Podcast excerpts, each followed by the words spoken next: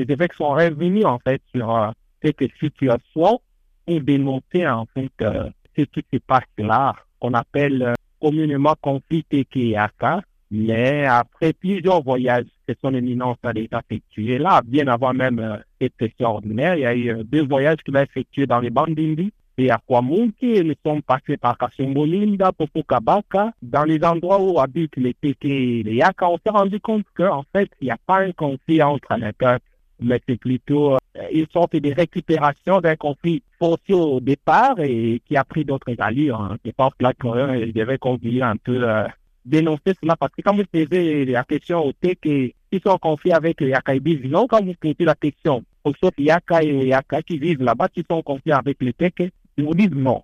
Les médias en parlent. On s'est rendu compte qu'en réalité, il y a une main noire derrière tout cela. Justement, quand vous parlez d'une main noire de ceux qui sont à Kinshasa, qui est-ce que vous visez euh, C'est qui exactement?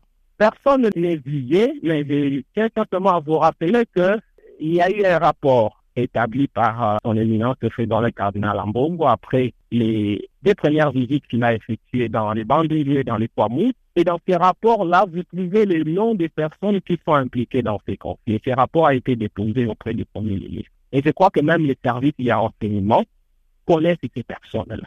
Donc, ce n'est pas les rôles des évêques de citer les noms de ces personnes, mais si on se réfère à ces rapports-là, tout le monde pourra trouver les noms de personnes qui sont apparemment en train de tirer les tirer les dividendes de ce que tout le monde appelle les conflits d'été et après, je prends euh, des proportions de plus en plus inquiétantes au détriment de la population locale.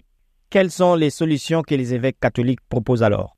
Et parmi les solutions, eh bien, puisque ces personnes sont connues, les rapports sont connus, les services de renseignement connaissent ces personnes, eh bien, la solution, premièrement, c'est d'abord euh, la solidarité par rapport aux victimes de ces conflits. Deuxièmement, c'est appliquer euh, la justice.